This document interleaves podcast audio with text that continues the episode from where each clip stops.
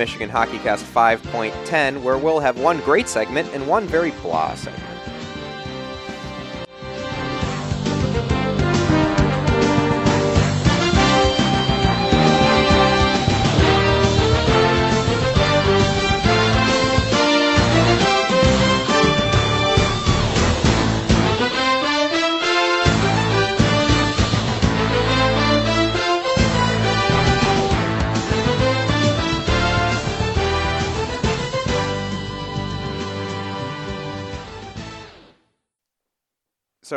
Alex, do you think that you're the biggest Lions fan in the Michigan media?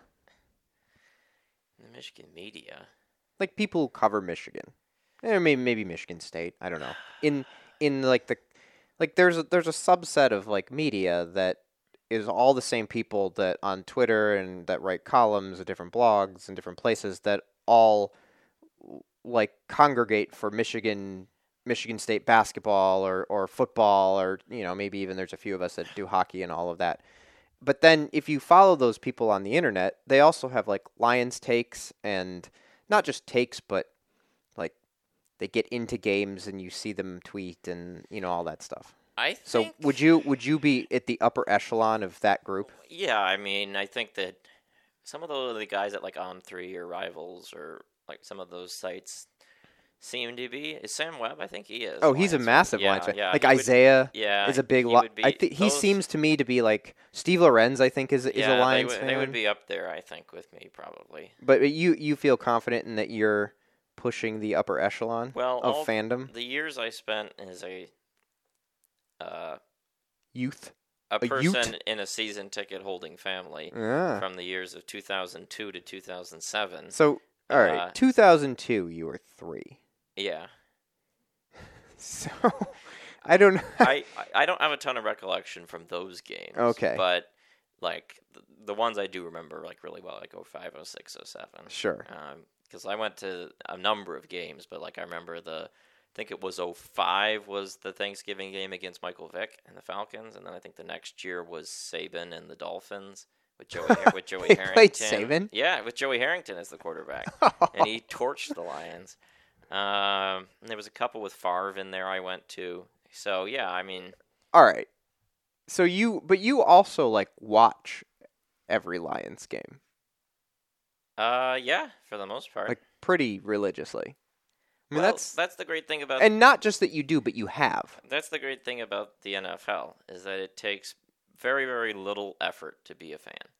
It's three hours for now seventeen Games days a year. Well, you can even watch the whole league in the course of like what, Yep. It, maybe right, like that's- 15, 20 I hours over a week. My my theory in some ways is about uh, that that's you know what the common thread between soccer and football is they both ask very little of their fans. That's kind of true. You don't have that many games to watch. And soccer, well, I don't think that's true of soccer. You have a lot to watch for Well, soccer. yeah, but it's still for you know in, in league play once a Right. week in the Premier League, and then you might have Right. the, the Champions League matches Sure, in the sure, week. sure, sure. But But it's always like once a week, Right. and everyone plays within a two or three Right. day period. Yeah, so I th- and I think that works because a lot of fans are not like right. Because like if you're going to follow, diehards. although you know in baseball, your team literally plays every day, and well, that's the every other, other team plays every other. that's the every day. great flip side of baseball is that it's on every day, and Yeah. you don't have to watch them all. But if you have nothing to do, then it's great. It's a soap opera. You watch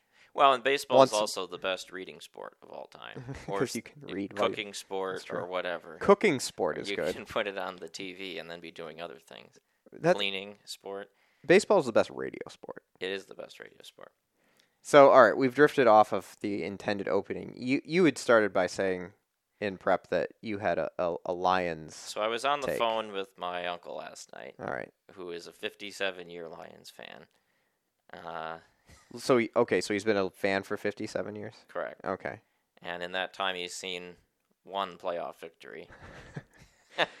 As one does. uh, but I told him this was an exchange last night that I had. All right. I told him, and this I had told several people that this this weekend. I said, right now, in this current day, is the most optimistic or hopeful that I have been about the Lions in 11 years. 11 years would be 2011. So you don't mean for this year, I just mean You the mean state of the for the for the franchise. franchise, just in general. Okay. And his response was, "I hope MGoBlog is drug testing." Does he listen to this show? no, Oh. Your uncle doesn't listen to the show? uh, not that I know of. But anyway, We should try to get him to. so that was uh, that was I that mean, was pretty humorous. I think that I mean they've they've been good this year. Not like gonna win a playoff game good, but they've certainly been better than the last few years, right? I mean, who knows where anything goes because things seem to change year to year, but there's definitely a lot to be uh, cautiously optimistic about.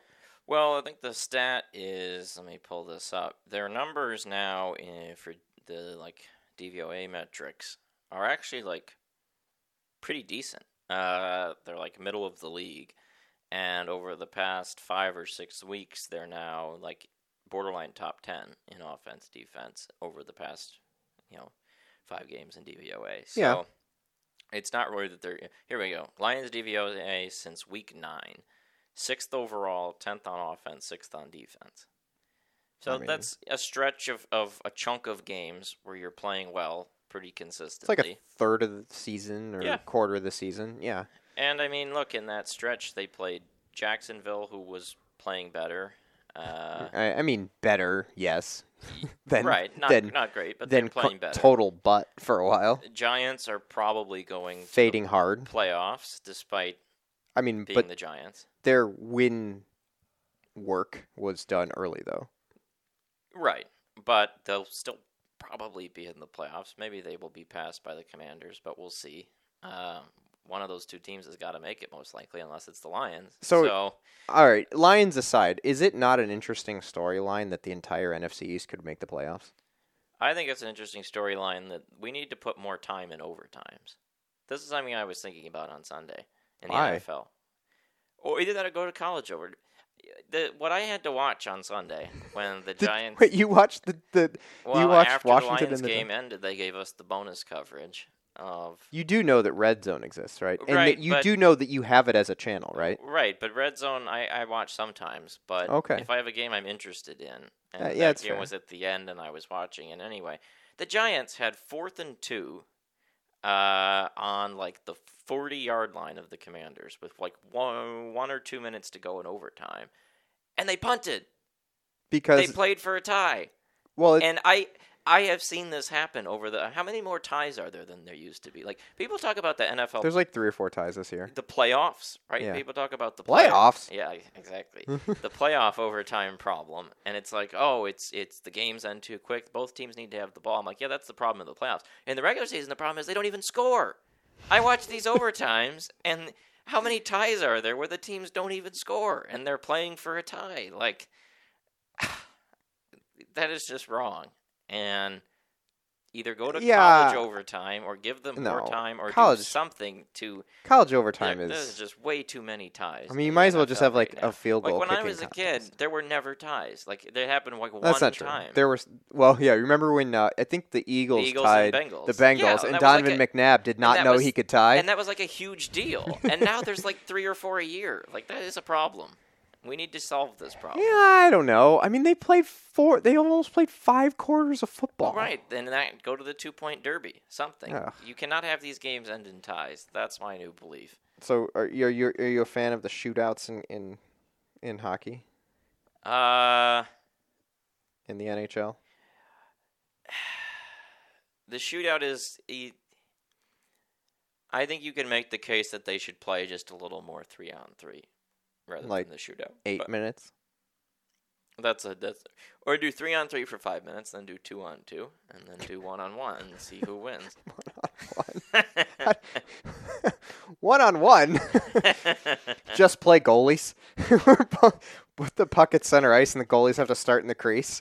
yeah, you put no, you put the goal, the puck down in the middle of the ice, and it's just a race to see who the, the Like- fastest skating like goalie. the uh, the XFL coin flip from when you from when you were like one, where they just run at each other and get a concussion and break each other's necks. Yeah. So, all right, we've uh, gone way away from where we originally started. You had a Lions take that was funny, and your uncle made a good joke. Um, Lions related is uh, Michigan's Jim Brandstatter was The long time. the Lion, longtime Lions. until they just randomly fired him for no apparent reason. When did that happen? 2014 or 15 maybe? Was he also the the Michigan? Yes, Okay, so he was doing both. he was doing both, and then they were just like, "Well, we're done with you." When did they import him or deport him to Wisconsin? Well, this guy comes around every year. We talk Right. about the Jim So- Brandstatter impersonator. So I I wrote it down as our tour of old friends because every year, now that this is what our third year doing the hockey cast, and, and you and I have a tendency to watch at least one game a weekend together, sometimes more. And whenever we get road games, we have to view them on whatever local station there is, and so it's always sort of the same crew that you just kind of tour around, like you know whatever whenever they there's a non-conference series up in the UP or in northern Minnesota or whatever, we get like the best ads ever about snow removal and lumber yards and Duluth tractors and all that stuff. And then there's the infamous PSU avalanche of goals guy that actually we didn't really get this year. I don't think because we already went to Penn State and I don't remember him. I think we got him the second night. I think the first night was on BTN. Oh, that's right. And then the second night we didn't want we didn't listen Okay. because it was on at the same time as the football. It's game. football. Oh wow. Oh, we missed our friend. But now this weekend we got Wisconsin Jim Brandstatter back, who is the analyst, I think, not the play-by-play guy, doing the games this weekend, and uh, he just sounds like Jim Brandstatter. And then they then they showed a picture of them in the booth, and he looks like Jim Brandstatter. And you're like, well, wait a minute. Are there two of them? I them? think it's hard to have that voice. Is cloning a thing?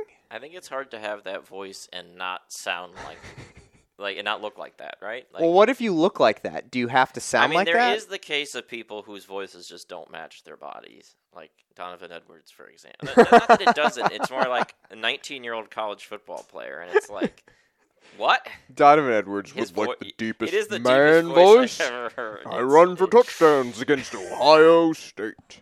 And then you look at him and you're like, whoa. so, Is that Barry White? All right. So it's I don't know. I, I, he was fine. He's he's he's a commentator. I don't know. I guess my hope for most of these guys is just like you're just not awful. I ha- I have zero expectations anymore. Like we'll get into a couple of the penalties that were eh, I don't know, borderline to say to be politically correct or diplomatically correct. And nobody calls that stuff out. Like I, I think I couldn't I mean, maybe it's like part of the job, and you ha- it's in your contract, and you know they cut off your fingers if you actually tell the truth or something. But like, if I'm watching this game, and like the penalty that Druskinis takes for high sticking, but his stick never leaves the ice, and I'm and I'm like commenting on the game, I'm gonna be like, well, that was a high sticking call, but he actually never hit him with his stick. But nobody says that. Like, how is that? That's literally your job is to comment on what's going on in the game. And like you see that in like you see NFL guys, right? Like you watch enough football, and they don't sit there and be like, "These refs are terrible," like you or I are sitting on the couch might do. But they'll at least say something like, "Well, you know, I didn't, I actually didn't see a stick hit him there," or, "Well, that was a bit of a softer call." Or I mean, there's there's ways to say that, right? Like you you can tell the truth without being a total dill hole, right?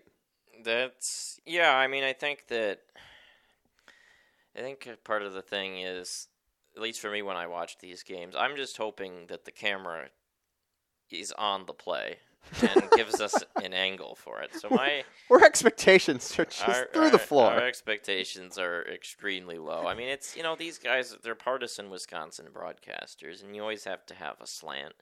And these guys' slant is We're gonna lie to you. I mean, I don't. I, I'm again. I'm not saying it has to be overt. It just you you look at the play and you're like, uh, he must have gotten that call wrong. They must they must have he must have meant that it was interference or something. I mean, like you could say that and people would be like, "Yeah, okay." Yeah. But to just not say anything means it feels like you're in on it. I don't know. Whatever. Yeah, I I don't know. It, it's Okay. It doesn't really matter. Good try, Jim Brandstatter of Wisconsin. We you made us laugh for a few minutes anyway. Okay. So we're gonna get into the games. We're gonna talk about the games in the first segment. Um, partially because I saw nil of the second game as I was doing something else, and you saw some of when you were not busy watching the Tulane Green Wave. And or LSU Georgia. or LSU Georgia, and uh, yeah, that's how it goes sometimes. So, game one was Friday night. We watched this. It was actually both these games are on TV, right? yep, they were- they always are Oh, because of the Wisconsin because Wisconsin Bally Sports Wisconsin gets and imported to Bally Sports Detroit. which is nice. Is It'd that be nice if Bally Sports Detroit would cover the Michigan games. I feel like I shouldn't say anything because I have to be biased towards the Michigan people. no, I'm just kidding. Yes, it would be really nice. It would be a lot. It would be nice if all the Michigan hockey games were on television, but that's apparently too long of a wish list. So, um, so Michigan starts in Wisconsin on Friday.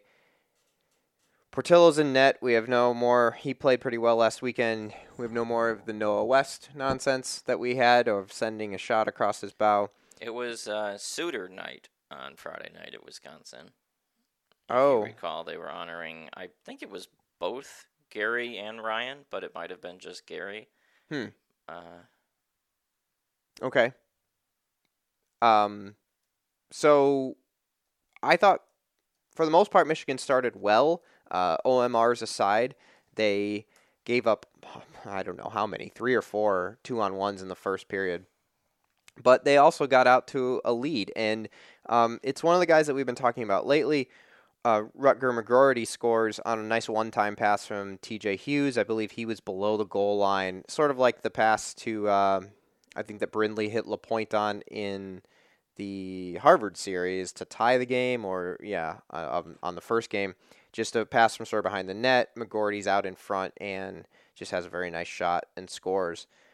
Um, it's one nothing, and then pretty soon after that, uh, T.J. Hughes uh, finds Rutger, who passes over to Luke Hughes on the other side. So they go right back to the left and then back all the way to the right, and Luke Hughes scores to make it two nothing. And hey, Luke Hughes finally scored a goal for first time in quite a while. And it's two nothing, and Michigan's off to like a really nice start. And you're thinking, okay, this is what we need because this has to be a six point weekend. Michigan has farted around a little bit against other Big Ten teams, while Minnesota has decided, um, we're just going to crush everybody and is starting to pull away from the league. And, you know, Penn State has looked good, and Michigan State has looked better, and Ohio State has had their points, and Notre Dame has done all right. And now you're playing the team that everyone is whipping. So, nothing against Wisconsin, but we also need to whip you because we have to keep pace to give ourselves a chance to even just finish in the top three or four, let alone, you know, attempting to win the conference. So two nothing, pretty good start.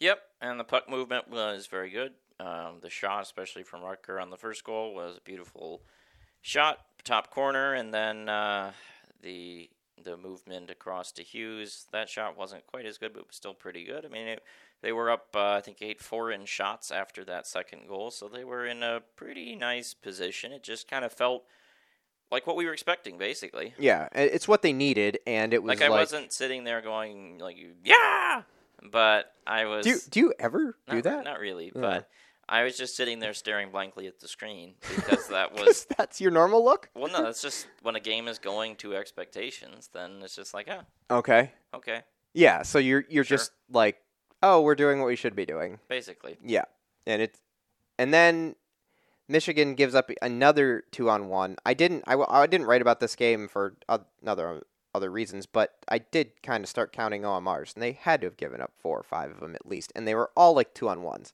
because you go into talking about how a three on two, even like a four on three, like those don't necessarily have to be dangerous if you play them right. Two on ones, a lot more dangerous. I mean, you can still play it down, but it's a lot, but any little mistake gets magnified.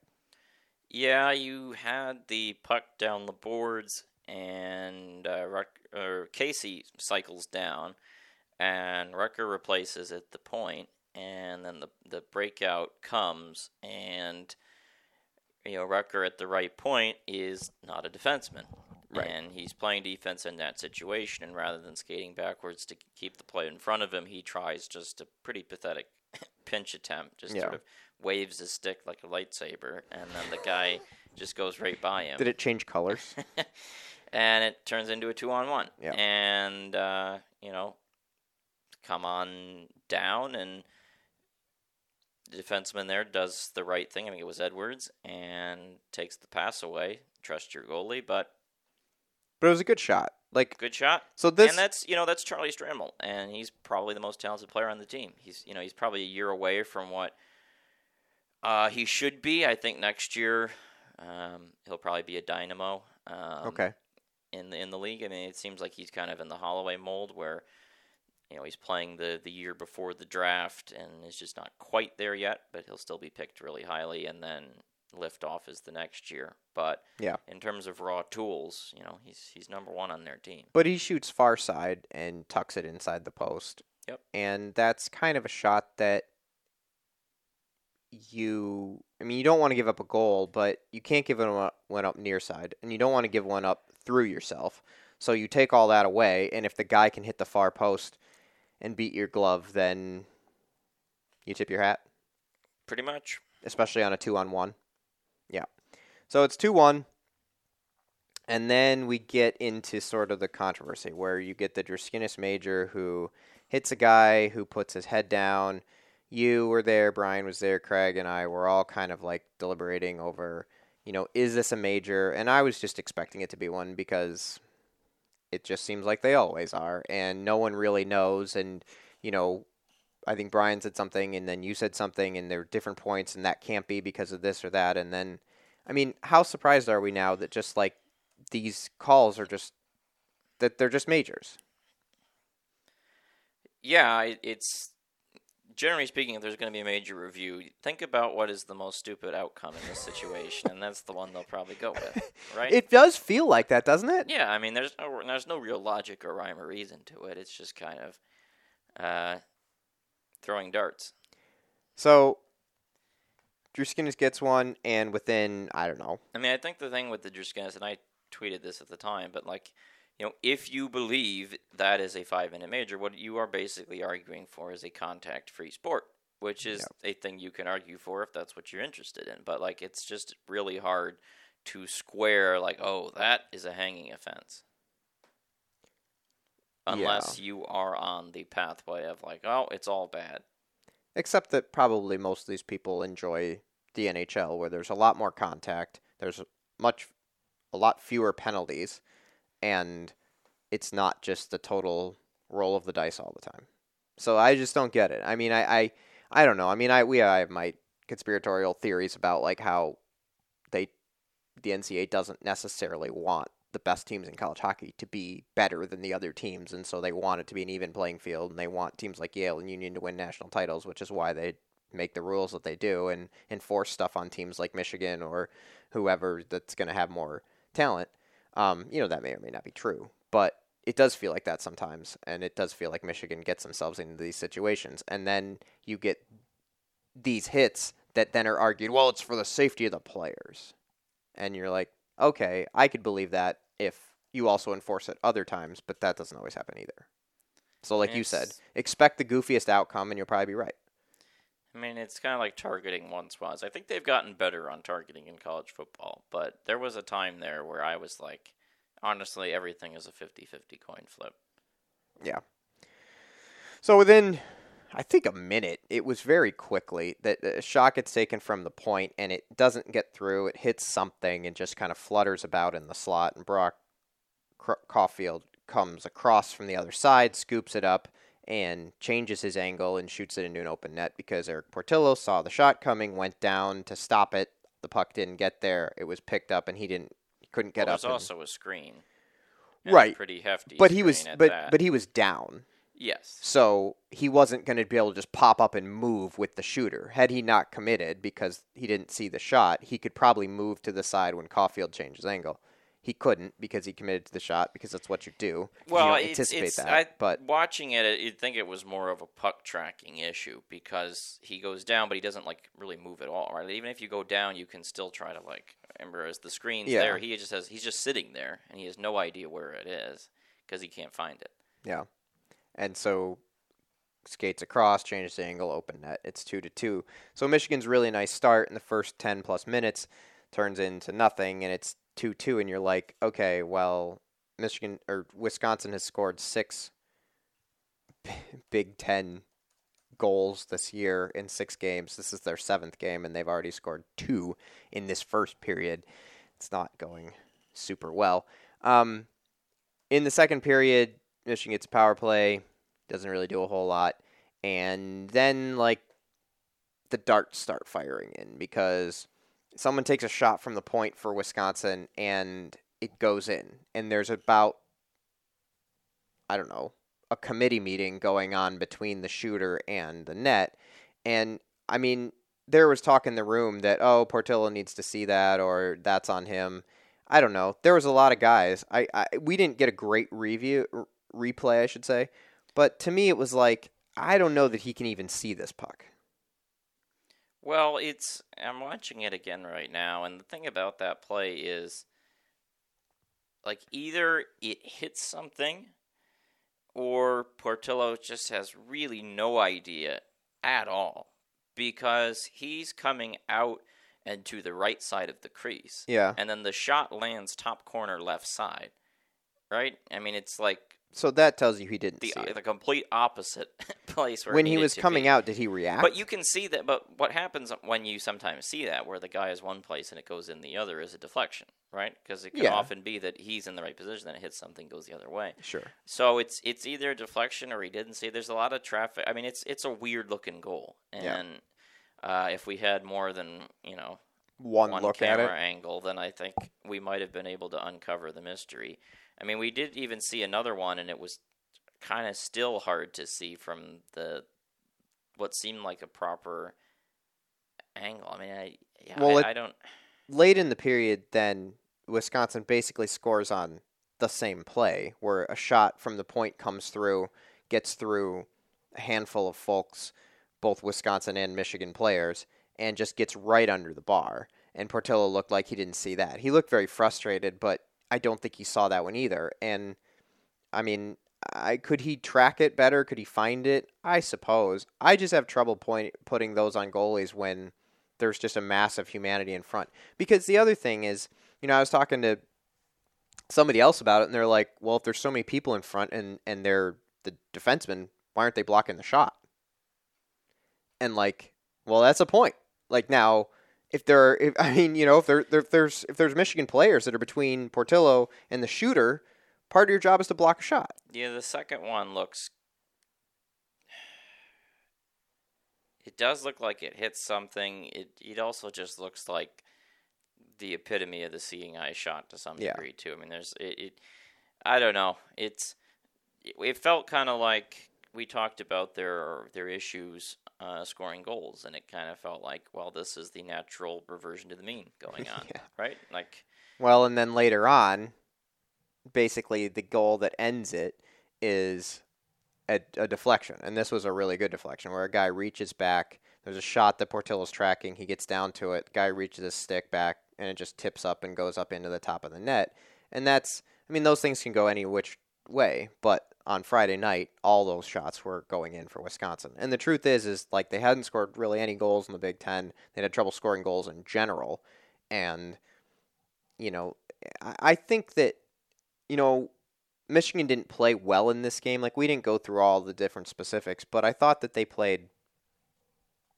They had different levels of effort. They took a lot of penalties. They were very sloppy in passing, sometimes in their own zone. I mean, it was the same sort of recurring issues that Michigan would come across where, you know, they just would be very inconsistent. And Wisconsin had the night where everything went in. And when that happens and you don't completely outplay the other team, you you usually don't win those games. No, it was not their best effort, and I mean eh, that fifth goal that goes in is a Lucius deflection in front. I mean it was all just shots from the point with Yeah. tips. Some of them seemed lucky, some of them seemed not. I. It, it was not what you wanted to see, but there were so many factors. There was Right. the five minute major. There were again all these. Well, and then Duke weird. gets hit from behind into the boards, and I guess he doesn't get up right away. So then they call embellishment, and I mean, the, then there was the one we call we talked about earlier, where Druskinis goes to the box for a high stick, but if you watch the replay, his stick never leaves the ice. So I don't know what this is. I mean, it, uh, we can't. You know, you say this all the time. Like we talked about the refs last week, or we talked about them two two weeks ago, or whatever. We can't talk about it all the time. But at some point, like this isn't even a game anymore. Like this is just a, a big dice roll, and not even just on like will the will the deflections go in, but it's will you get remotely competent refing? And it's and it wasn't even consistent to the point of where it's like, all right, they're calling everything tonight. Because a couple of times they literally made up calls. I mean, the embellishment one is kind of mind boggling. Um, More than even the Druskinis like stick that doesn't leave the ice. I it's just like what I don't even I mean, you could at least call, say, "Well, I think I actually meant to call interference there, but I said the wrong thing and I gave the wrong motion."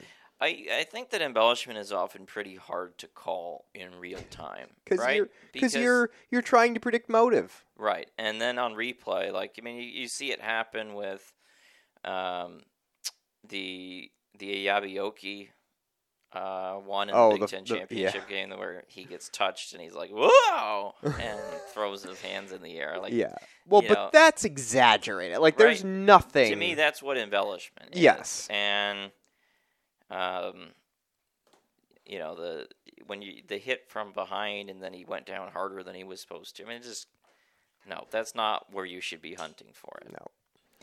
So uh, we should mention that Fantilli also scored on a, a goofy play as well, where he shot basically along the goal line and beat the goalie to the post, and so it, it deflects off the goalie and goes into the post and or inside the post, I should say.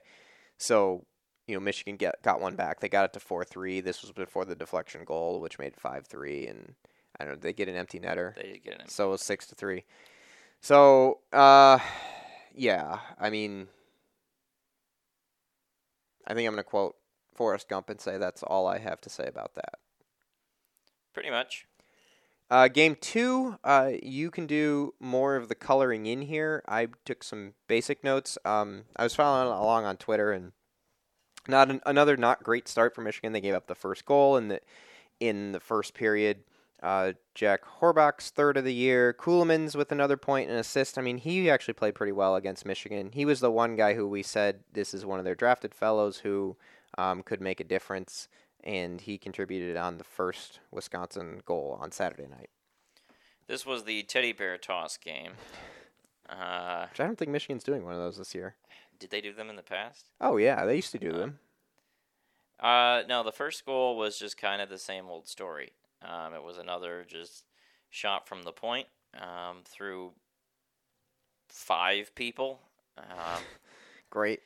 and I, you know, I don't know exactly what to say about that in general, just because it can be true that maybe the goalie needs to stop one of those, but you know, it's so much of just the same thing that it's it's a lot of it I think is luck to some. How do you practice stopping those? Well, you can stop deflections. Like No, no, no, no. guy I'm talking about seeing eye shots. I don't know that I'm there's a a, way to do. Uh, all right, I'm I'm not I'm not appealing. To, uh, you're an expert in everything, so that so you're lying about that. No, we, we, But- we can bring on other people and they can but- talk about that. my thought is like, all right, if I'm going to try to do something in life, I'm going to have to practice it. If I need to, if, like, all right, so stopping breakaways, there's an art to that Sure. to an extent. You can practice by facing a lot of breakaways. Now, how good can you get versus how lucky you are ver- versus what skills do you have, like just being large, or do you have great lateral mobility? Like, those are things. But I don't understand the stopping shots through traffic thing. Like you either see it or you don't. You either get your hand or I your think leg a lot out, of it sometimes comes down to just being in a in a decent regular position that you can then take up more of the net and not going down early or whatever it is. that does make sense. But um, so you would practice that by when you're not sure where anything is, you just be where you're supposed to be. yeah, that that would be my guess of Okay. how how to handle it. But So it's 1 0. Michigan answers 36 seconds later. Pretty good. Rutger McGroarty, our, our other friend, he's starting to pop. We'll get into that in a little bit because I have that in this takeaway section. But um, McGroarty gets his seventh of the year. This one from Luke Hughes, who does chip in again offensively. Yep, and that's Luke. He's doing what we've been wanting him to do, which is he's leading a rush. He's moving up on a play, turns you know uh, three Michigan forwards coming out in a three on two into sort of a four on two, but you have back checkers too. It's complicated, but nice pass across, Okay. and uh, Rutger fires it in, and that was a big goal because at that time shots were seven to one Wisconsin. Mich- Wisconsin was Oh. up one nothing. It Okay. was six minutes, and Michigan was kind of getting bodied a little bit early on, and that kind of helped them find their bearings um, in that game. Well, that, that sounds like a great play from Hughes, like what you said, and it's just good that McGroarty is getting in on this because we talked about depth scoring, um, and they don't have Nazar, so he's really starting to come into his own, and like so that Adam Fantilli doesn't have to average two and a half points a game. Yeah, I mean he's starting to come online, and you can really see the shot, and that's kind of been, I think, the profile of what has been elevating himself. He's finishing more of the chances he gets because he's just snapping them by uh, the goaltender. So uh, good from him. And then after that, it's just sort of a period where there's another penalty parade. So at the end of the first period, there was a five minute major review, and they end up getting Michigan ends up getting the power play, the the, the five minute power play, right? Well, so yes, that's the five minute major. Before that happened, Mark Estapa got a 10 minute game misconduct for an elbowing, which did not turn into a five minute major. It was a two minute elbowing with a 10 minute misconduct. So for like arguing, I don't know exactly, but Wisconsin, uh, but he's not kicked out of the game. he is kicked out of the game, I believe, right? Or did he? No, he came back to score. I don't know. I was like, I think he scores but it two was served goals. because it, was served by Dylan Duke, is what I was remembering about it. It was a it was a messy situation. Uh, he had What? to leave the ice for ten minutes, uh, and then he could come back later. It it was a mess. well, this sounds like it's the same crew from Friday night. I would have had to watch the game, you know, a second time with a, a magnifying glass to to decipher In front of your TV Yeah like a sleuth. to decipher what was going on there. Um, but then, and the Michigan, they took the first three penalties of the game. And then it comes back around. Lucius took a penalty, and then you have the five minute major on Charlie Stramel right at the end of the period, which begins the second. But then Michigan takes a too many men penalty in the So middle. they took one on Friday too that we didn't talk about. They take this one. and they and take then- two in the span of about 13 minutes in that second period. So all right, then maybe this is worth talking about. What is this? Is that a coaching thing? It can be. It can also be. I mean, a lot of times it is individual error that causes it, right? It's just one guy not coming off in time or one guy jumping over the boards But if too it happens early. too consistently, Correct. That needs to be cleaned up. And you know you could see that happening maybe in that Minnesota series when you had like eight, eight or ten forwards that were playing, so the, all the lines were jumbled and you didn't have the same guys, so you were just on the wrong rotation. That I can understand, but It it doesn't surprise me necessarily that it's this team because didn't they have issues with this under Mel at different points? there was there was it- one time where there was a stretch where they got a few. and like that. I think it can just be sometimes with young teams where that can happen. That's a good point. and that too. but that is something that will need to be ironed out now the funny thing about all the penalties in this game is that no one scores a power play goal there is a shorthanded goal but there are no power play goals in this game despite just nonstop penalties and once the second too many men happened michigan had taken six minor penalties wisconsin had one and then one major and that was about in just Yeah. over half the game I don't even. I mean, remember that Lake State game earlier this year where I think Lake Yes. State was like 0 for 10 or 1 for 1 for 9 or something. You're just like this isn't even hockey. Why don't you just call holding on every play? Well, it was the it was the NHL in 0506 when they called all those penalties to try to juice scoring, and then people decided they really didn't like that. So- Because there was no flow to the hockey game. Yeah. So it's one to one, and then Carson Bantle scored halfway through the second period to give the Badgers the lead, and you're just like, I mean, I remember following uh, following on this, and, and you're just like, I mean, they they're gonna they're gonna get swept by the worst team in the league, and like, where do you? Well, and that was another. Where do you even go that from was there? another rush situation where it's sort of a three-on-one ish with back checkers complicating the picture. But uh, I mean, it's a feed to Bantle right in the slot, all alone. You know, walking in. Well, that's- and, that's not on and just rips it right by him, and then it's two-one. And you know, this was kind of uh, you know gut check time, you might say, Yeah, or Daffy Duck might say from Space Jam. But maybe Estapa said that Ah. because three minutes later he tallied his third goal of the year to tie the game. And that was again, that was another big, just sort of turning point moment. It was a three-on-two of sorts where Hallum goes down low and Estapa made a nice little move and tucked it in. And It was two-two, and it was two-two at the end of the second period, and it finally felt like okay, you know, we we've steadied the ship again. Which, you know, each of those goals kind of put an end to a period of the game where things were really rocky. And then you go into that third, and it's kind of like, well, if you can grind out another goal here and, and get the game to the finish line, then that's you know salvaging. So maybe to get another goal, they needed to take a penalty first. Uh, yep, basically, and you know Estapa's the one who ends up getting it, and this is just a, a goofy play. Uh, okay. in general. And I, I actually, I was not watching the play when it happened. I looked down, and my dad was watching the play as it was happening. And so I, you know, the Wisconsin guy goes back behind the net to set back up and restart the the you know the entry for the power play. And I'm like, yeah, I'll look down on the phone for 15 seconds before something happens again. And then I'm just here like, whoa! And Is that is that what your dad yeah, does when like, someone oh look scores? at that, and then I'm like, wait, what just happened? So then I had to rewind and uh, get a look at this. But basically, guy behind the net uh, goes around, and Moyle puts a little pressure on him. He turns it over right to Estapa in front of the net, and he puts it in. Shorthanded. Yep. Yeah. So they get the and it's a stop as well. I think fourth goal of the year. and then that's the benefit if you're going to do an aggressive, you know, penalty kill, right? Because Yeah. you've got two shorthanded players deep in the offensive zone, right? I mean, it's again, it's kind of the full court trap in basketball, where if if Wisconsin breaks through clean there, then they're five on two going into the offensive zone. Sure. So uh, they put some pressure on, and, and they got the turnover and, and got it. And then the the the empty net goal was another goofy one, where it was a clear attempt that went off the referee.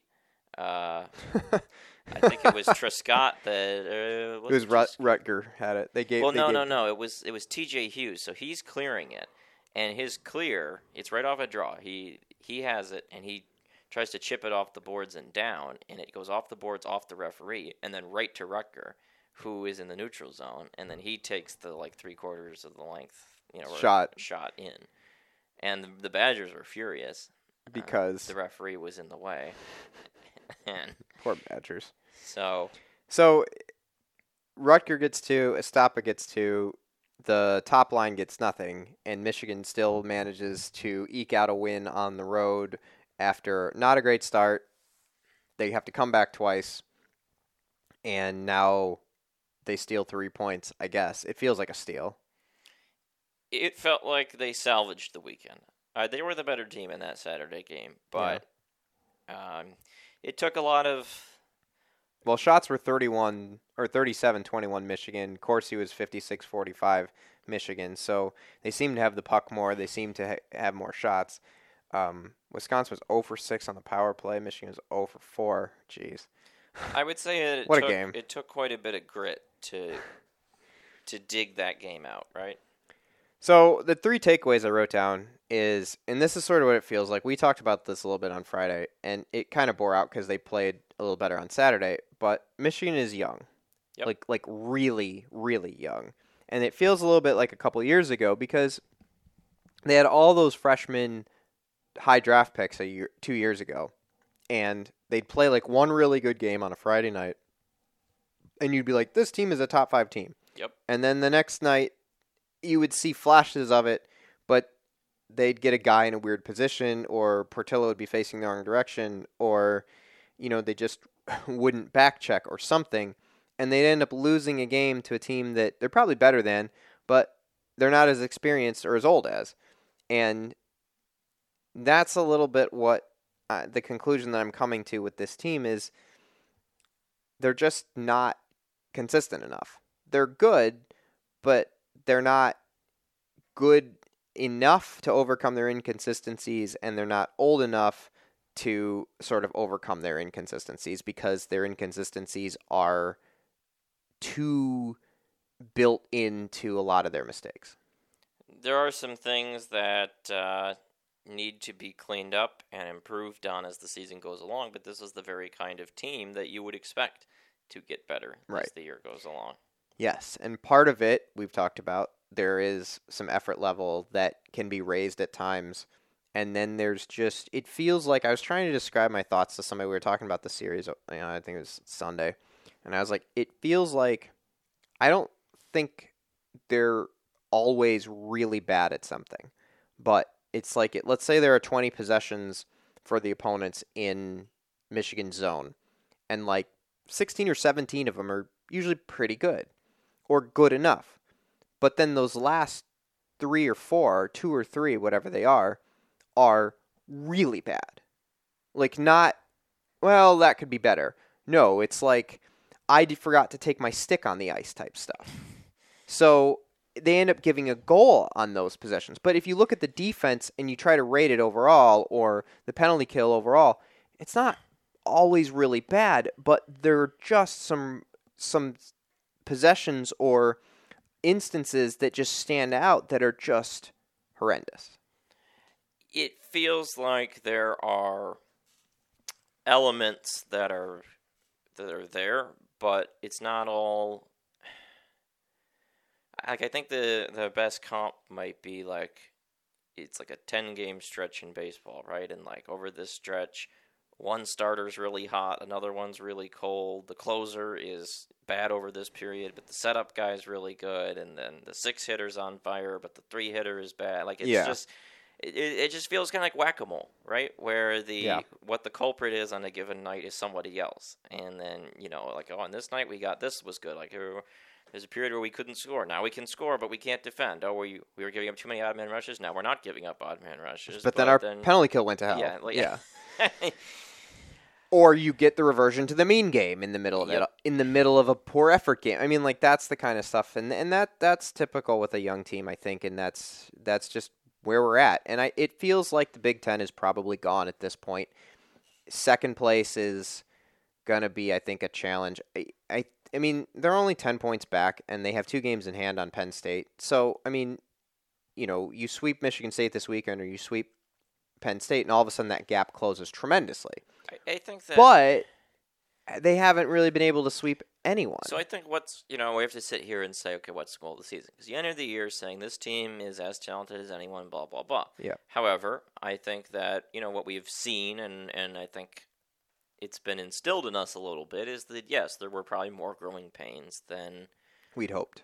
we'd hoped. But you do think about it and you say yes Bill Muckalt was retained and the video guy was retained, but the right wasn't he? I don't think so. He wasn't okay. Wh- whoever else, One of the guys was. was the strength guy retained? My point being, there are other people that are still there. Yes. But the crucial people, assistant coaches besides Muckalt and the coach himself, as well as a lot of the roster, because especially now we have Draskinis in the lineup and Yeah. Luca Fantilli in the lineup, who we really didn't think were going to be in the lineup.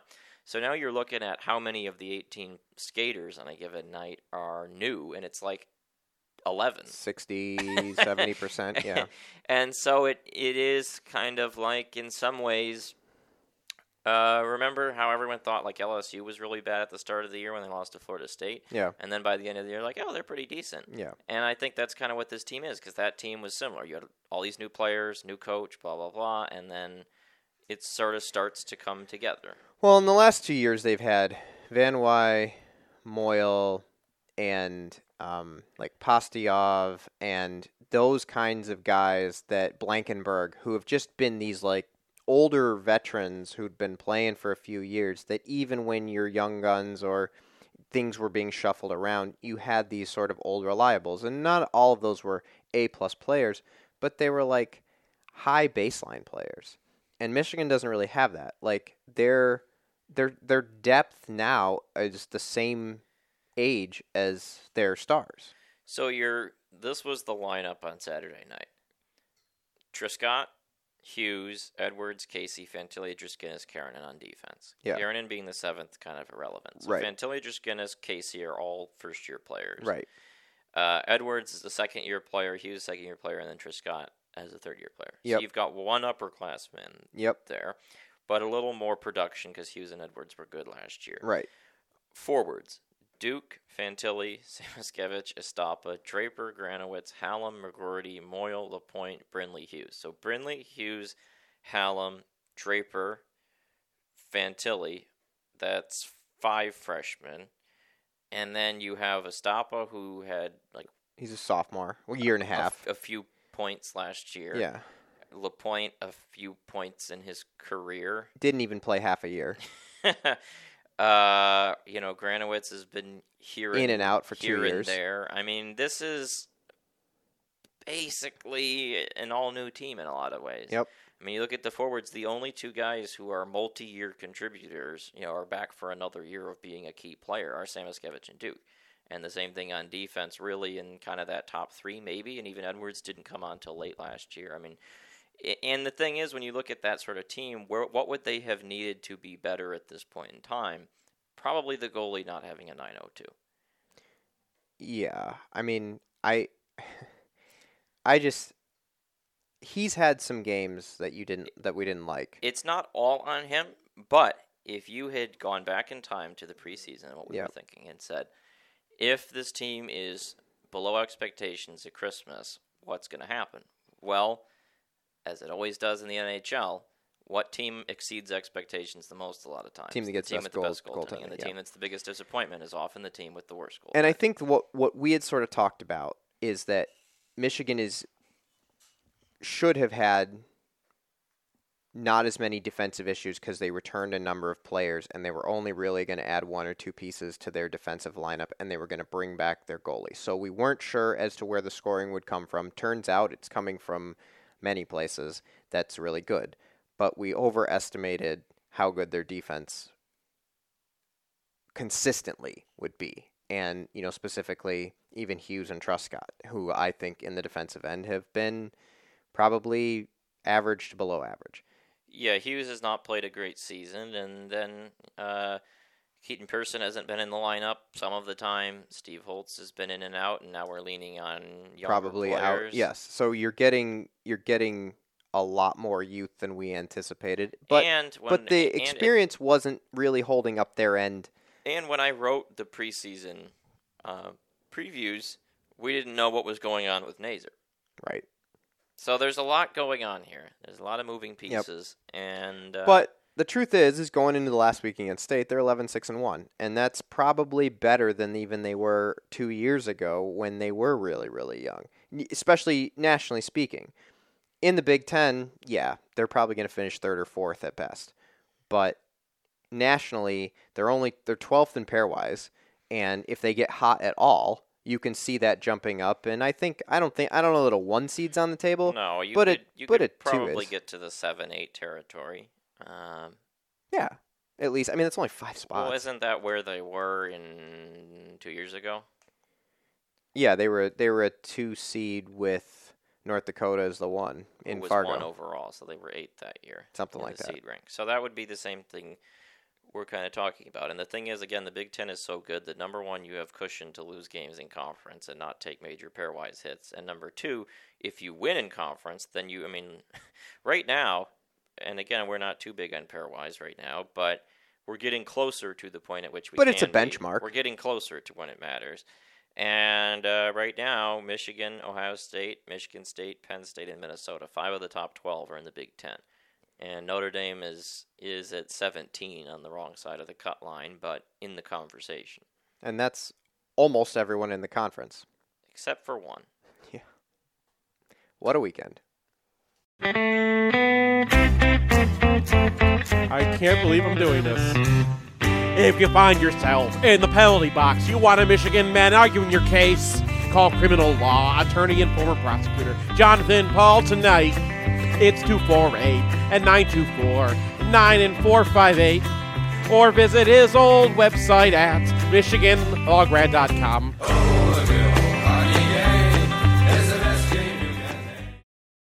Alex, you're a reunion fellow. You like to stay in touch with a bunch of people from your past and get together and have dinners and do different things from people that you've done things with throughout your life. So let's channel the inner you and check in with all of our old friends. First, being, well, I was disappointed that Lindenwood didn't play because I think that's the second week in a row we wanted to check in on them and they didn't play. They, I find them to be sort of fascinating this year and checking in and seeing how many wins they get uh, has been a fun thing we do every week, but hard to do that when you don't play. BU, Michigan's what second opponent this year, played New Hampshire. They won six to three and 3-0. Uh, my takeaway is that New Hampshire's not very good, but part of that is because when I was doing the research for Harvard, they were about 36th in pairwise. Aren't they like the the cats? The Wildcats. Wildcats. Yeah, I was trying to come up with that. The cat. They're not. They weren't like the feral cats or the house cats Uh, or the pussycat dolls. well, I was trying to remember if they were the Fisher Cats, but that's a The baseball team. Fisher cats. Oh, that's like a minor Fisher league Cats, team. Yeah, that's a baseball team. Yeah, no, they're the Wildcats. Anyway, I think they're like blue and silver. Michigan played them. we played them a couple yeah, a times. few years ago. yeah, Um, no, I mean, there's not much to say about that. no, but BU, the team. They- I mean, that's Michigan's biggest benchmark win, right? I mean, probably. Yeah, probably. I mean, BU is seventh in pairwise. I mean, Yeah. Penn State is fifth, so Okay. I mean, they. I guess they kind of won that game, but um, so BU sweeps New Hampshire. Uh, yeah. Uh, Western Michigan swept at Omaha, seven to six and three to one. That's kind of oof, isn't it? seven to six. did you see that? They Just- did. They missed their extra just- point. Just, to bring this up, did you see that Kraken Kings game last week? Uh, I, I no. I think it was ten to nine. Oh, was the nine to- oh, yeah. nine to eight. One of the well, there was seven to six last night in uh, the Habs Canucks game. Quinn Hughes scored an own goal and then scored a goal to make it right. It was That's- that game was insane. It's but the anyway, the Quinn Hughes experience. scoring is way up in the in the league right now. That's and, good, right? Uh, uh, overall, yeah. Okay. And I guess uh, if you're a Western uh, was participating in the college version Well, at of least- that this week. At least the first game. At least seven to first game. six. Yeah. Uh, I don't. I don't have anything to say. I, is Omaha? Do they have anything this year? Let me look at their numbers. They're eight six and two. I mean, they've been a team that's you know Oh, that's bad. always dabbling around the cut line, but rarely making the Dabbling is good. cut. Um, I mean, they split with Denver the week before. They split with Duluth, took more points. So maybe they're not too bad. No, I think they're a decent team. Y- They y- beat Long Island, unlike somebody. well played, sir. Yeah, I, I don't have any ta takeaways from that. Um, I mean, it's probably better to, to not get swept though. Harvard lost to Colgate. Yeah, so that's the next part. Harvard beats Cornell two to one, and then they lose to game. a tooth a tube of toothpaste. Six to four. Six to four. Here we go again. That might be more goals ever, the most goals ever scored in an In an EK. ECAC game, they set records. I bet. Colgate is four six and one on the year, but they're six and two in ECAC play. That might not mean anything if they've played only the Ivies besides Harvard. Um, Yeah. Harvard was up three to one in that game, and then things took a turn for the worse. Wow, that is pretty. That's a big collapse. Five, five goals to Colgate. Hmm. Um, so I replaced Lindenwood with Lake State. That went bad. Uh oh. they were swept at home by Bowling Green, I- seven to four and five to one. I think Lake State might be worse than Lindenwood. They're really bad. They are one eleven and two. Did Michigan play a tight game with them? I think they did. really. One of them No, was, it was right? Five to one and five to two. Okay, but it was like three to two at one point, or four to two at one point. It was like yeah, four to two. Okay. But if you were watching that game, you you, weren't. were, nervous. you weren't nervous, no. Um, So it th- we just went through all of Michigan's non-cons, and uh, it's not great. no, I mean, I think you look at the pairwise numbers. Harvard is right on the cut line. We'll see. I mean, this weekend Oh, sure. was not No. kind to. Uh, Not necessarily, to but I Michigan's think this was still a, a strong non-conference schedule overall. No, no, no. I think that they they did that right, but for this particular week, and usually we check in, we're like, wow, Western stampeded somebody and BU pummeled somebody.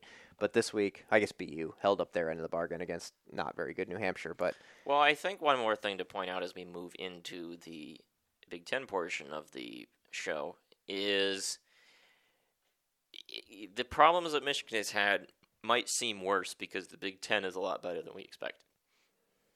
And we've Oh. we've kind of seen this in some ways where Michigan plays Harvard and like they're definitely better than them both nights. And right, Harvard is probably one of the best ECAC teams. And so a Michigan team that can struggle in week in and week out against the Big Ten can go outside the conference and beat one of the better teams in that given league. So I'm glad you brought that up because I think that first Harvard game was very um, emblematic of Michigan's season. Well, yeah, because you have the goalie weirdness in that game. But n- n- not even just why it happened, but they get into a hole because of any number of reasons: bad clears, poor goaltending, giving up good chances, all that kind of stuff, and then they just turn it on, and you're like, "Hey, we're the best team in the country, and we can score goals when we feel like it," and then they do, and so you have this dichotomy between, uh, whatever that mess on the floor is, and then this really well-oiled machine and that's kind of like what we described at the end of the se-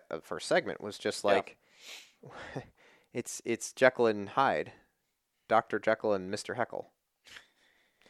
All right, um, so that's the non-conference summary. There were two series in the Big Ten, yeah, because Michigan was the third one, and Can't believe you didn't bring up Alaska Anchorage against Simon Fraser. I- don't even know who he is. That's a CIS school. That was their exhibition. Also, like. College Hockey News still has the Friday game is not yet being played. It's that late in the night that it was not played. Who won those games? Uh, Alaska Anchorage won the second game for nothing. I don't know. Did they cancel the first game? I don't know, but it says Simon Fraser at Alaska Anchorage, 7:07 Alaska time on Friday. So apparently, College Hockey News was not that interested either. Um, the first game we'll go to uh, was kind of a big deal. Um, you know, Penn State Ohio State split. I I- wasn't sure which game you were talking about because both of these were kind of interesting. So I, games. I was actually going to go to Minnesota, Michigan Okay. State, but then I realized that we should end with that because we'll transition into fair. the Michigan State preview. So Penn State Ohio State split. It's 2-1 Penn State in the first game. It's a pretty tight game. Dowd gets the winner with about 5 minutes to go in the third. Um, you know, I'm looking at that and I'm thinking I think I'm rooting for Ohio State because I want Michigan to. I, I, I think my my guess. I haven't- we haven't seen him play a whole lot, but my guess is that Ohio State is probably not as good. So getting points off of a better team helps Michigan finish higher. Also, Michigan has more games left against Ohio State, and I think that they are the worst team. yeah, I would say Ohio State's worse than Penn State at this point in time. But Penn State pulls out a tight one on Friday. On Saturday, it's another pretty tight, close game. Penn State does outshoot Ohio State 40 to 24. It doesn't mean much of anything. They still lose. Um, Soulier lets in four on 20 shots. Not ideal. Not ideal. It's a weird game. There are five goals in the first period, and then one in the second and one in the third.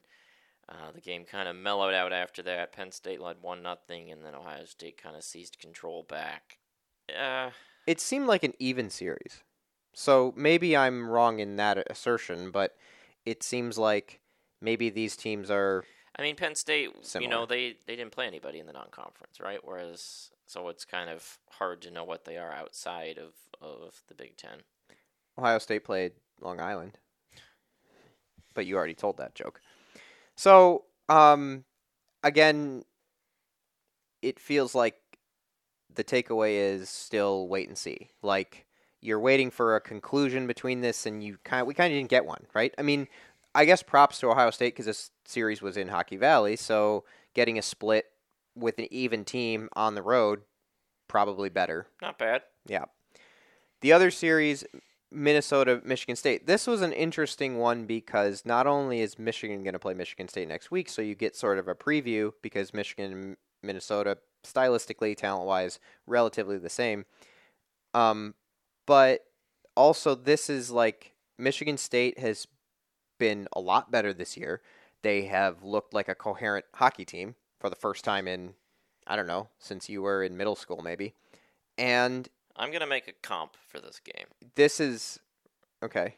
This was for MSU hockey what the you remember the Northwestern at Michigan game in football in 2015, where Oh, Michigan Yes. like we're back, we're Yep. on a roll, we're shutting some teams out, we're winning games. yeah, they they'd shut out two teams Yep, in a row. we're feeling confident. We're back in the top 25. Northwestern was in the top 25. They're coming to Ann Arbor for a 3:30 afternoon game, and it was like, here we go. And the outcomes were very different of these two games, but this sort of feel of like a game actually matters again Yeah, was the same because like MSU, Mel Tucker was there. Like they really filled the crowd for the first time in like in some time with you know celebrities and people in Lansing and so- celebrities. like Are there Mel Michigan Tuck- State like Mel, celebrities? Like Mel Tucker. Uh, He's a celebrity. so the point being, this is a school that no one has cared about hockey whatsoever for years and years and Yep. years. And this was the first series that really felt like it meant something. So so everyone was all hyped up. They were all there. They were all fired They- up and ready to go. played everyone else or most everyone else in the Big Ten in the first few weeks Yep. and had done well. Yep. But the true test is Minnesota and then, you know, I don't know, I guess Michigan too this year. Maybe not in the Big Ten, but both those teams are like, okay, how good are we? And it turns out maybe they're not quite back yet. Well, they might not. They just might not be um, Minnesota level right now. Well, they it was Friday night was 5-0 and the game was over kind of quickly. Second period, I would say it got to 3 or 4 nothing. Shots, Corsi, goals all favored Minnesota in game 1. Um, game 2 was 6 to 3. Now, I was walking around the concourse at Lucas Oil and I saw they had this game on and I was like, "Why don't you have the Michigan Wisconsin game on? Why am I watching well, Minnesota couldn't get it Michigan there. State?" You don't know what kind of packages Lucas Oil They has don't with have their Bally cable. Sports Detroit in Lucas. Do Oil they have Stadium. Bally Sports Wisconsin? I would doubt it. So it was on Big Ten Network, and I think I saw a Minnesota goal, and it was like they went up three or four to nothing. And you know what my first thought was? Oh, they're replaying the Friday night game.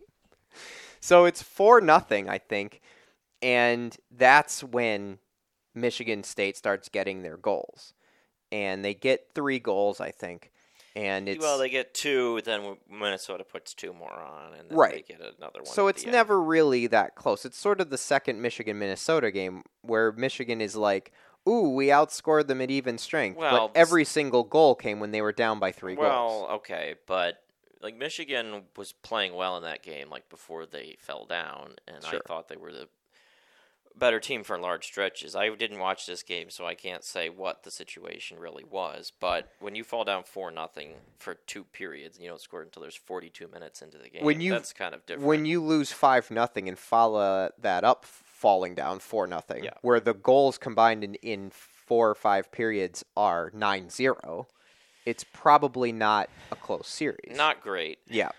So, um, but the one takeaway from this game, this is a takeaway. This says, okay, Michigan State maybe not quite to back to that level yet.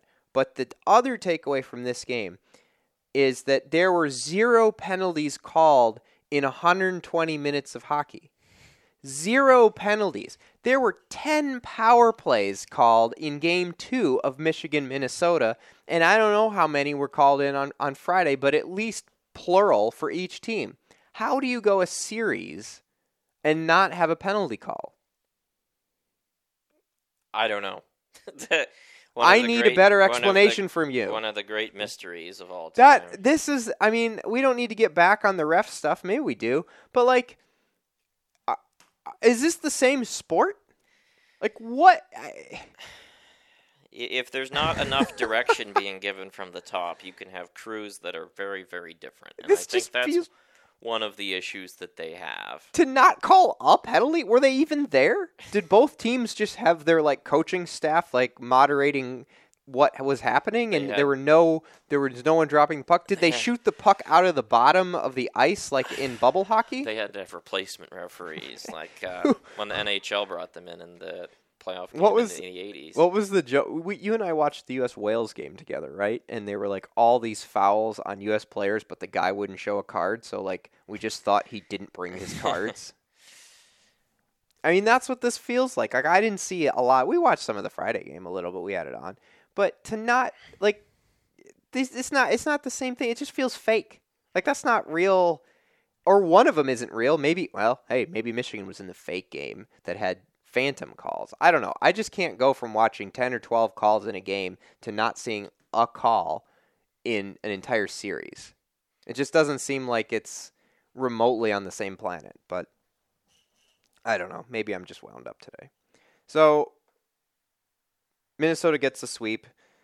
Uh, Michigan somehow gains three points on Michigan State, but um, so we can go through the standings, adjusted standings. Minnesota has is 2.4 points per game, uh, really good. Penn State's at 1.9, not bad. Michigan State 1.7, OSU 1.5, and then Michigan and Notre Dame each are at 1.13. So I, you know, but Michigan still has four games in hand on Michigan State and Ohio State. So, or not four games in hand, four games against, plus two games in hand um, on each of So- the four teams above them. the other thing that needs to be brought up here Okay. is that uh, after they play the Friday night game, uh, they Hmm. will have played uh, seven games in conference on the road and two at home. Yes. And the two at home, were played against a virus. correct. So that's another storyline that just has to be filed away. Well, the whole yeah, this whole season has been one um, non-repeatable event after another. you know, you, you go you look at the second half of the season. You have the at Minnesota series, but you get Ohio State for uh, two home games, and then Penn State two home games, Wisconsin two home games. You have the home and home with MSU. You have a home uh, an away and then a neutral site ish At the Brown Ohio Stadium. State at the Brown Stadium, and then you get home against Notre Dame. I mean, that's a very favorable second half outside of the series at Mariucci, and even there, I mean, Michigan's actually yeah, Done better at. Mariucci Yeah, have a lot of issues there. which so- they did forever until the last like few years. Now they win there. yeah, I mean, it's like the, the second half is just very, very, very favorable in that way, That is true. and so it sets up well if they can get things to together and start banking some more wins and And that's sort of the thing is like this team has I think the pieces, especially if like they get Nazar back at some point. They have the players to do it. They, it's not the are they capable? It's can they be consistent enough? And I mean, we'll I mean we'll find out. I I, I hope so. I, I'm not holding my breath because I think that the Big Ten is not the Big Ten from last year, and they're just going to drop points because other teams are not all pushovers. Even Wisconsin Yep. was not. I mean, I was surprised at how well they played Michigan. Now, I think some of that was Michigan goofing around and There's- Wisconsin getting a little lucky, but it was still not like, you know, like last year when they went to Madison, they they hung around for a period and then Michigan just poured in goals, and that did not happen. Nope. All right, we should get to the Michigan State preview a little bit here. Uh, they are 11 6 and 1, 5 4 and 1 in conference, ninth in pairwise, which has to be one of their highest rankings in pairwise when Michigan's played them in God knows how long. long time. 19th in Corsi, which is another step up because that's the other thing No, they're we playing definitely a very different style than they used to. it's not six goalies Nope. and four defensemen. Um, and then like their other numbers look all right. Like they're twenty percent of the power play. Like, it's not great, but it's not bad. And eighty-five percent of the penalty kill. It's better than Michigan. I think Michigan's around eighty-one or eighty-two percent. So their their special teams are good. I think. Um, drafted players. They have three seventh rounders. I found on College Hockey News. Two of those I think are the Krygiers. Yes. So eh, I don't know about that. And that they only have three skaters that are scoring above 0.75 points per game. The interesting thing to me about that is like when I look through, and I didn't take all these notes because I don't think they're overly relevant, but like when you look through all of their games, and you're trying to figure out, all right, are there any takeaways, things we can talk about from, you know, this series? They've had like I think three or four different guys get hat tricks, so like they don't have one or two goal scorers. They have three or four goal scorers, five maybe, but they're all scoring in the same game. So I think that Michigan, if if Michigan State scores, they need to find that guy that just scored and like put an extra player on him so that he doesn't get like three in the game. Is that a viable defense? What I'll say about this team is it's an ensemble scoring wise. yeah. You have seven goals from Karsen Dorwart. Who had a hat trick? Daniel Russell with six, Jagger Joshua with six, Miroslav Mucha with five, He Jeremy. Davidson with five, Tanner Kelly with four, Jesse Tucker with four, one of the Krygiers with four. Oh, Middendorf was at five too. Like it's a very varied group of uh, point producers right now. Um, But no one is like blowing the doors off in terms of Nope. in terms of like like they had what the KHL line. yeah, and then yeah, nothing. no, they're they're not as yeah, They don't not as- have- it seems like a deeper lineup. They're, It's like this guy's like, well, I'll pop today. they're playing more offensively based. They're taking more shots. They're trying to control play more, and they're getting, I think, pretty good goaltending. So that's- because you look at Dylan St. Cyr's career numbers. So he was when he was the one A at Notre Dame, he was nine twenty one. I mean, that's good, Last year he's one B at Quinnipiac, he's nine thirty six, which really good. those are pretty run of the mill generic numbers for those two schools. Because- Quinnipiac oh, always because of the has styles like a 90 play. 40 goalie, Yeah. and Notre Dame's goalies are always in the 925 to 920 range at least. Um, so that you know, and this year he's got 924, so he's he's got better save percentage uh, at MSU than he did at Notre Dame. And you know, given the way MSU is playing more offensively, I doubt he's getting the degree of systems help that he was getting at Notre Dame. Now he got torched last weekend. Right. Now But that before that, he was even higher in some Yeah. of these numbers. So nine twenty four. You said two two five three, GAA, and it. The thing is, is Michigan's seen him right. Like they beat him at Notre Dame. They saw him at Quinnipiac last year. He's never. We we've watched him play a number of times. He's fine, but I I've never been. He's limited, right? Because he's like five six He's five eight as he's listed, um, with skates, probably. which has you know again some some limitations, but the interesting thing with him is you kind of have to drill a little deeper and look at it. You know, kind of who the opponents have been and how they've played against different opponents. Because in the Big Ten games, uh, a shutout and one goal against Wisconsin. Then you look at the other opponents Notre Dame, Ohio State, Penn State, Minnesota. These are the goals given up in those games 5 1, 2 3, 4 3, 5 6. so he's given up three or four goals in most games. Correct. Uh, whereas, you know, Bowling Green, two goals, one goal. Long Island, one goal. Notre Wisconsin, zero goals, one goal. Miami, zero goals, three goals. Yeah. So uh, there's definitely been a bit of a disparity against the quality of opponent uh, from the goaltending aspect. But I would expect this to be a higher scoring weekend, just given the way MSU seems to be playing. Yeah, and Michigan will definitely play that way if you want to. I think Eh, Michigan always seems to struggle in East Lansing, at least uh, in recent years. They it doesn't mean that they don't they didn't ever win there because they have. But remember, like they blew that game. What was it, two years ago on like a Karen giveaway at the end, and like they just kind of gaffed that. And then last year they get out to a three nothing lead, and then they give up a couple goals and have to hang on at the very end. And I mean, like that's just kind of typical of what happens when Michigan goes to state. So I my guess is I mean I'm not you know we don't do the Brian predictions things, but my guess is that Michigan probably gets a split. That's what they've done more or less. Now maybe they steal a point and they get one to overtime, but I would guess that they probably do not win in East Lansing, and then everybody gets fired up and comes back, and maybe they beat him at Yost. It's not a bad guess. it's it's pretty on on point for the year, I would say. Have you do you have any other Michigan State or this weekend takes? Not really. It, it is the end of the first half, so you want to close strong. But then they'll get a chance to reevaluate uh, what happens after that. Uh, the one thing I did want to bring up, I have to pull this up real quick, but we got the World Junior Camp updates this week. While you're pulling that up, let's just announce I believe both of these games are 6:30 and on BTN. So Pretty if nice. you have old man cable like you and I do, then you can watch it very easily. Uh, Gavin Brindley, Dylan Duke, Rutger McGroarty, Seamus Casey, and Luke Hughes have been named to the World Junior Camp roster.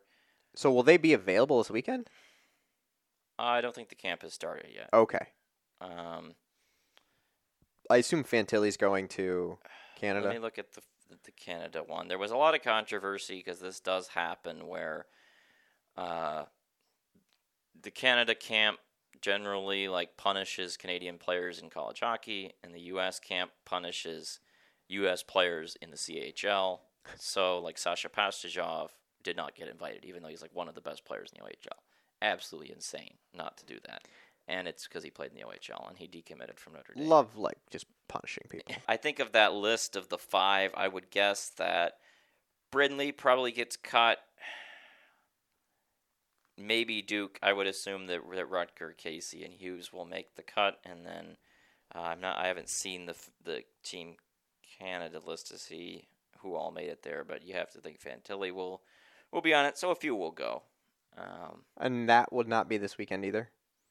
I don't believe it's this weekend. Okay. Normally it isn't.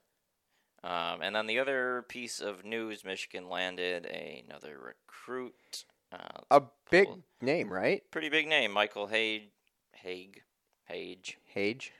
H. A G E. Haig. Um, he was one of the top uncommitted guys in the 06 class, uh, playing really, really well. I mean, this is another GTA to Chicago Steel Pipeline type guy. He was with the Toronto Junior Canadians last year, and then you know is off to the Steel. So same, same path as the Fantillis, same path as Owen Power. Um, you know, one of the best players in that league, and projected to be a pretty high pick in in his draft, which would be 2024. So could he come in next year without like with his like in play in his draft eligible year? Uh, let me look at his birthday. He's in April 06. No. Okay. I mean, So he's for two classes down. yeah, he would have to be like insane to to do that. Okay, I mean I don't know. I'm just we're you know there, there's a lot of reclassifications that Michigan has, and they always end up having these like 17 year olds that Yeah, those generally are guys like at the at the tail end. right, And he's at the like, beginning. fall birthdays. He's Okay. in April, so that Okay. Yeah. But that's a big get, right? another big recruiting win, and I think we can say at this point in time that the recruiting has not seen any real drop off. You Well- know, there was that little window when they had to make the move, and they lost Trey Augustine to MSU, and there was a little like. So I and was now that Naurato is is strapped in, you know, between Moldenauer and, and this guy and the other one from the USHL recently, I mean, it's all just kind of rolling back along. so the the Augustine thing is that he just followed his coach. Like Yep. he was coming to Michigan, Yep. but then when that but when that coach but I went to if there state, not a, I mean, it, it's tough to know exactly uh, what is, you know, what caused it, right? Yeah. But I would think Michigan probably would have had a better job keeping him if they didn't make a coaching change, right? Like that's kind of the little window where you see those kinds of things happen. all right. And are there other guys that they're in on that that you know about? I don't know. like- I'm not too up on the the recruiting That's aspect, but those were the two awesome. guys that they uh, hosted on a visit uh, like a month ago. Oh, that's right. You you I think you mentioned that to me, and they got them both. Got 'em That's a big deal. Yep. Cool. All right. Anything else that we need to discuss? Well, I think we'll have one more show next week, obviously, to talk about the state series, and maybe we can look a little at World Juniors if you if you want at that time. I think things will be what a little more solidified by that point. Yeah, it should be. Well, we'll get closer and we'll have a better idea by then. All right. Anything else? Nope. All right. Six six thirty Friday and Saturday. BTN for both.